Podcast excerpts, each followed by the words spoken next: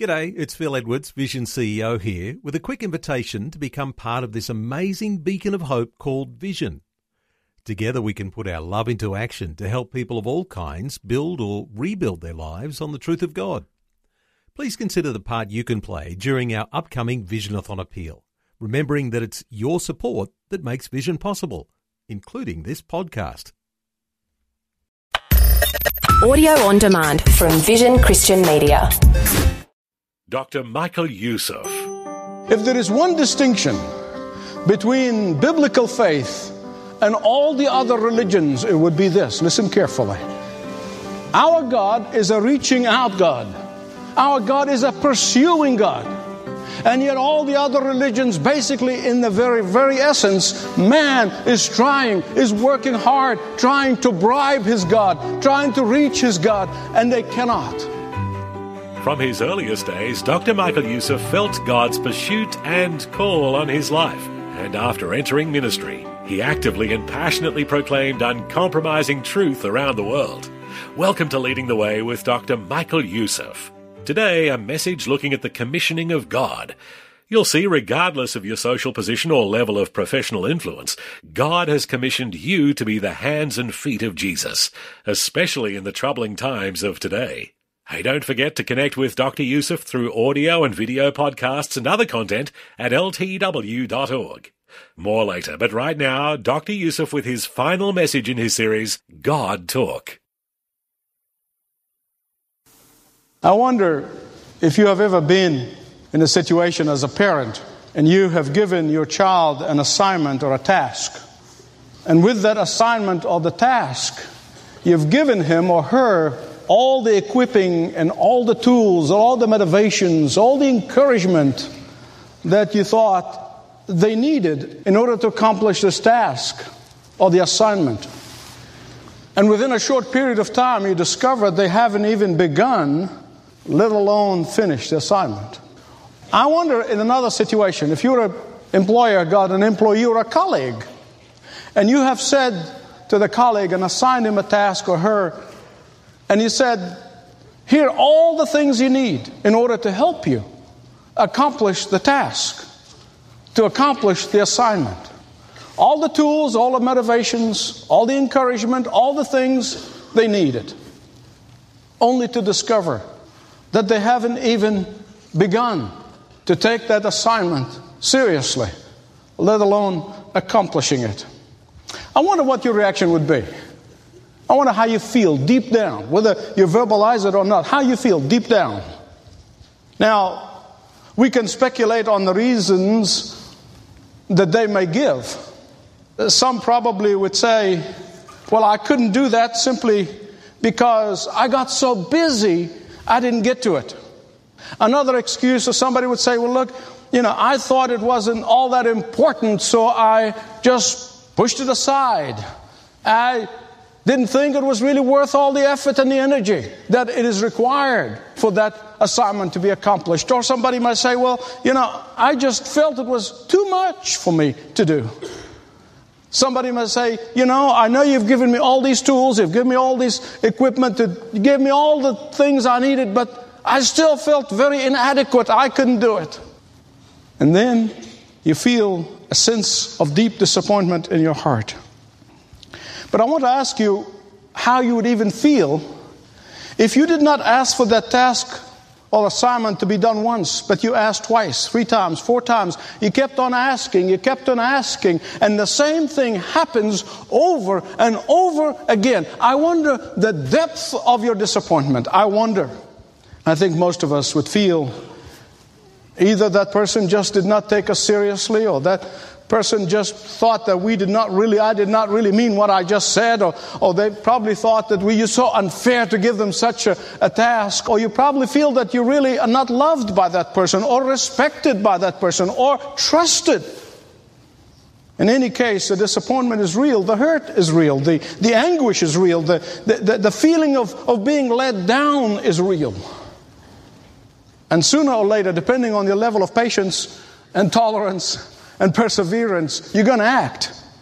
Sooner or later, you're going to act. Sooner or later, you're going to do something. Sooner or later, you're going to deal with this ignoring of your direction, with this ignoring of the assignment, of this ignoring of this commissioning. Sooner or later, you're going to do something, whatever it is. Now, if you've ever been in that situation, if you've ever been there, certainly you begin to understand the depth of the heart of God. You begin to comprehend just a tiny little bit of God's anguish for giving His children a commission and repeated it again and again. And yet, they ignored it. I wonder if you begin to sense the feeling of God's anguish over His children, whom He has commissioned, whom He has sent, whom He has blessed, whom He has equipped, whom He has enriched, and yet they either ignore his commission or they get so busy they forget about his commission, or they just could not be bothered with his commission, or they just could not trust in the promises of God to be with them to accomplish this commission. And so they don't do it. They don't do it. Whatever the reason may be. But the disappointment on God's part, make no mistake about it, the disappointment on God's part is very real. The hurt on God's part is real. The sorrow on God's part is very real. The feeling of being let down is very real. This is the last in a series of messages which I call God Talk.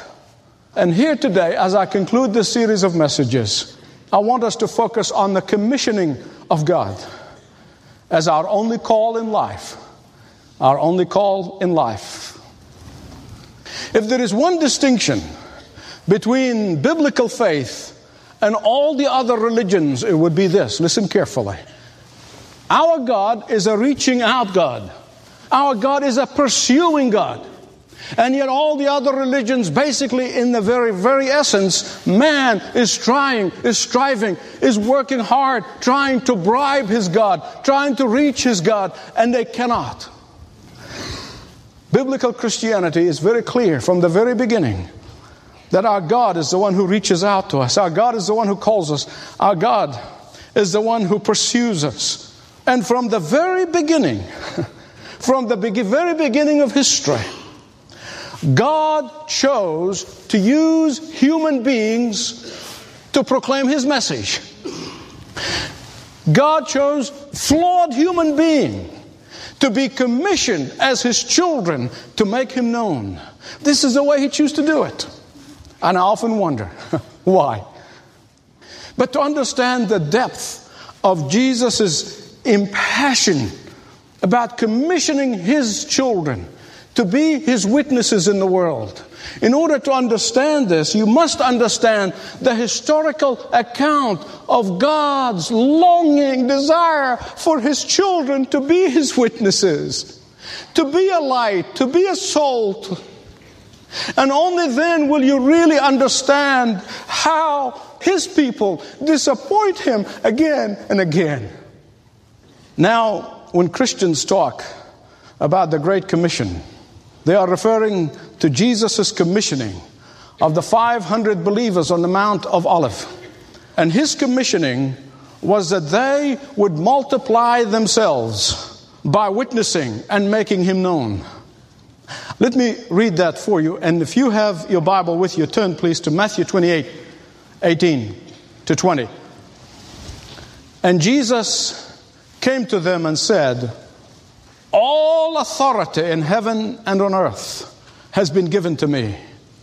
Therefore, go and make disciples of all nations, baptizing them in the name of the Father and of the Son and of the Holy Spirit, and teaching them to observe all that I have commanded you.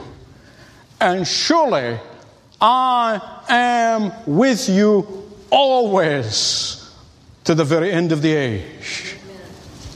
Here's what I want to tell you God's commissioning for his followers did not begin in Matthew 28. This commission that we call the Great Commission did not start in Matthew 28. Do you know where it started? It started in Genesis chapter 12. When God revealed himself to Abraham, he revealed his plan for the world. When he revealed himself to Abraham, what is that plan? Here's what God said to Abraham Abraham, through you and your descendants, you will be my witnesses in the world. That they are to make God known to the people of the nations. That they are to reveal God to the world. And so in Genesis chapter 12, verse 3, here's what God said I will bless those who bless you, and whom he curse you, I will curse, and the peoples of the earth will be blessed through you. That's God's plan. In one verse, is God's plan. What did God mean by blessing the nations through Abraham? That's very simple. That the nations are going to hear about the God of Abraham, Jehovah God, from Abraham and his descendants, and they will come to believe in him, and thus they'll be blessed. That Abraham and his descendants were commissioned by God to make Yahweh known to the nations. And when the nations come to believe, they'll be blessed. Abraham and his descendants were commissioned by God to be witnesses for God in the world. Abraham and his descendants were commanded by God to tell their neighbors about God and that they would come to believe in him and thus they'll be blessed. That's God's plan. That's all it means.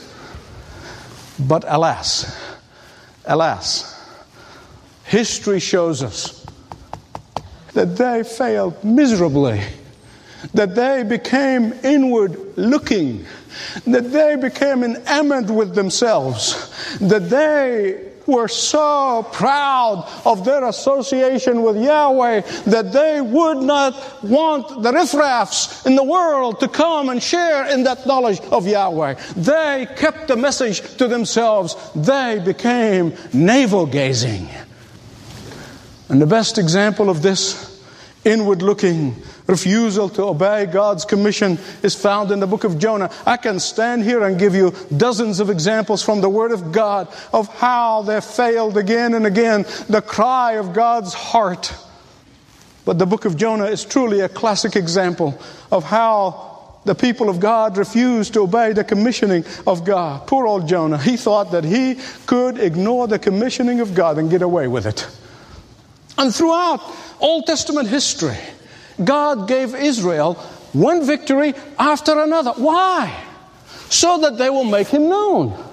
Throughout history, God gave them one blessing after another. Why? So that they get out of their huddle and make Him known.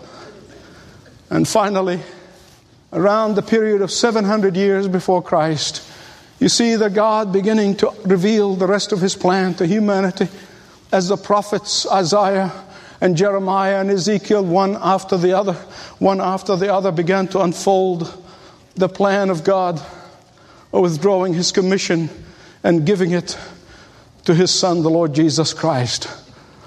What was it?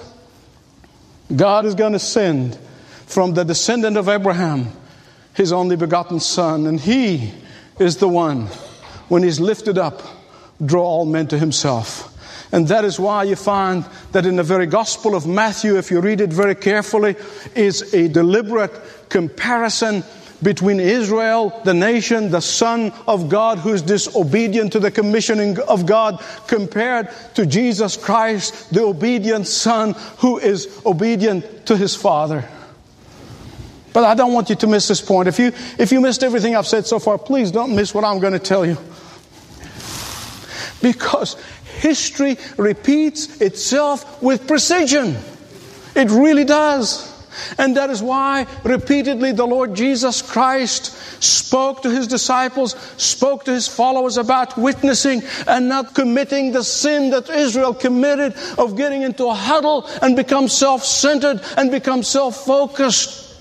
In fact, we know only five times, four in the Gospels, one in the book of Acts, but in reality, I have no doubt in my mind that those 50 days between the resurrection and the ascension, the Lord Jesus Christ repeated it over and over and over in their mind so they can get it. Be my witnesses. As I said, as the Father sent me, I send you. Make disciples of all nations that the task of witnessing and making Christ known is not relegated to the professional evangelists and preachers and teachers. Not at all. In fact, if you look at the 500 people that Jesus was commissioning at that time, none of them were professional priests or rabbi.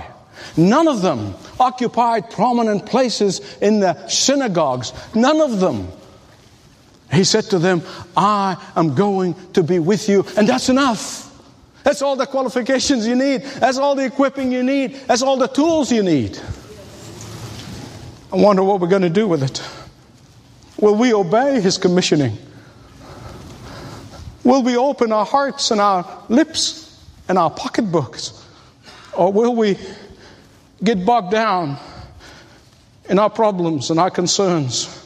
And forget about His commissioning to us. The word is clear. He has commissioned us to be witnesses. I know what some of you probably are thinking, but you know what? I want to tell you this before I conclude. The church that ceases to be a missionary church, soon it will become a mission field. And I know some of you saying, you're not talking to me. I, am really just one person, one Christian. What can I do? Uh, you must be talking to the leaders. You must be talking to the teachers. You must be talking to the preachers. No, my beloved, that's the trick of the devil. Don't let him get to you. I'm speaking to every one of you, and I'm speaking to me. Some of you are saying, Well, I'm just one person. What can I do? I want to give you two examples. I thought of a dozen, but I'll give you two very quickly because of time of what one person can do. Andrew, he brought Simon Peter to the Lord. One person. And Simon Peter won 3,000 people to faith in Christ in one day. Ezra Kimball was a layman. He was not seminary trained. He does not have degrees. He was a layman. He was teaching a class of boys in Sunday school. And he was led of God to lead this particular boy who was a shoe salesman to Christ. One person. He said, What what one person can do? D.L. Moody won thousands of thousands upon thousands of people to Christ. What can one person do? Everything with God's power. To be the next Spurgeon or Moody or Wesley or Susanna Wesley or Amy Carmichael. Don't underestimate what one person can do under the power of God. Now, many of you have heard me say this before, but uh, I want to repeat it for a reason. The two years prior to birthing of this church, I have struggled inwardly in, my, in the presence of the Lord in my prayer about starting this church. And I struggled and I struggled I said nothing to anybody, including my own wife. And, and I just wanted, not because I want to be disobedient, but I really just wanted to be sure that I'm doing what God called me to do and not what I wanted to do. So it took two years. And one of the great blessings that God began to reveal in my heart at that time is not only that this is going to be a tower for Christ a lighthouse from which the gospel is going to echo around the globe. Not only that men and women are going to come and be blessed of God in worship, but that from this place, God is going to raise some mighty men and women for Himself. And I believe it today. I might not see it in my lifetime, but I, I believe it with all my heart. That was God's will for this church.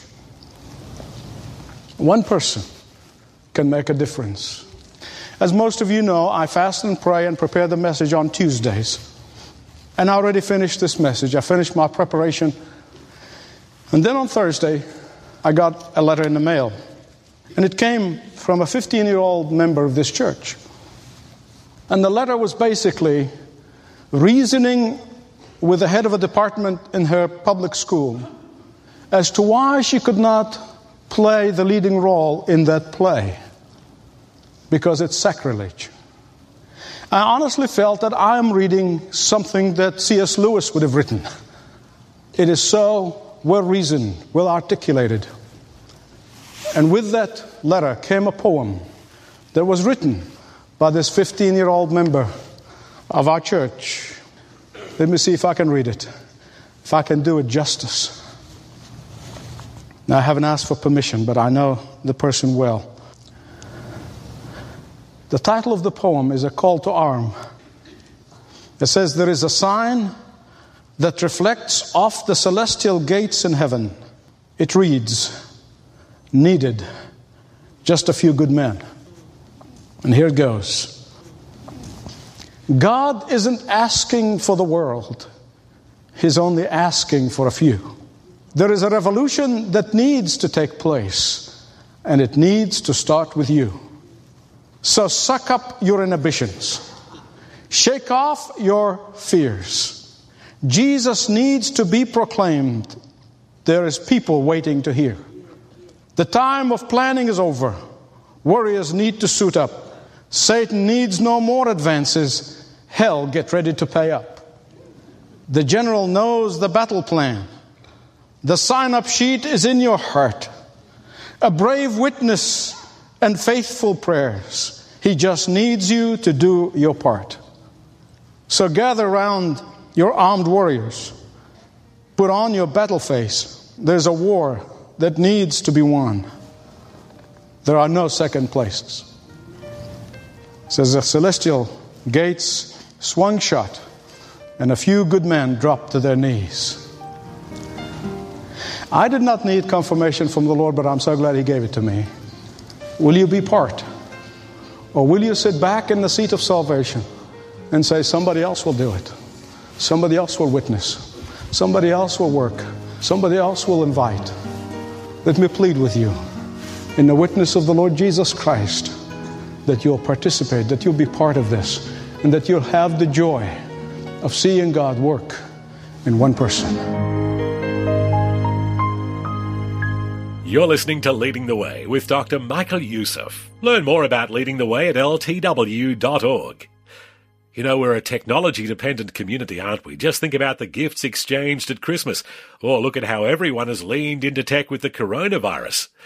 In light of all of that, we wanted to remind you that Leading the Way has a powerful and interactive app to help you access and consume encouraging content wherever you are. Many of you have shared how helpful the app is while self quarantining or social distancing. Get yours when you search for Leading the Way in your smartphone or tablet store. Now, in the technology and outreach area, over recent years, we've been able to distribute solar powered MP3 players called Leading the Way Navigators. These MP3 players are preloaded with Dr. Youssef's dual language teaching. That's where Dr. Youssef teaches a few sentences in English, followed by a word for word translation in one of the many languages of a local speaker. It's become a life changing evangelism and discipleship tool, even nicknamed Pocket Missionaries, reaching many souls in developing countries and inmates in several international prisons. Learn more about these and more of Leading the Way's ministry and outreach strategies, Vision 2025 for instance, by calling 1300 133 589. That's 1300 133 589 or go to ltw.org, ltw.org.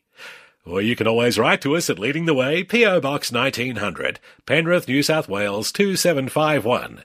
Leading the Way, PO Box 1900, Penrith, New South Wales 2751. Before we run out of time for today, I would like to ask you to do something very special for me. As an encouragement to our fellow listeners, I would like to invite you to share how God is using this program to encourage you in your walk of faith.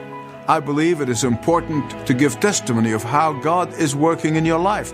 And if leading the way is part of that, we would want to know.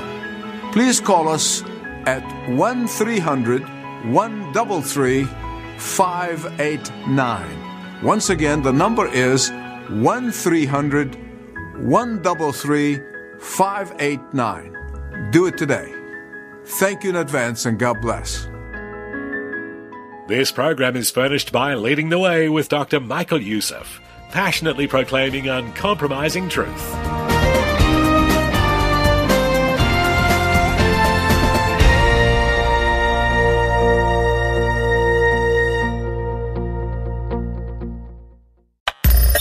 Thanks for taking time to listen to this audio on demand from Vision Christian Media. To find out more about us, go to vision.org.au.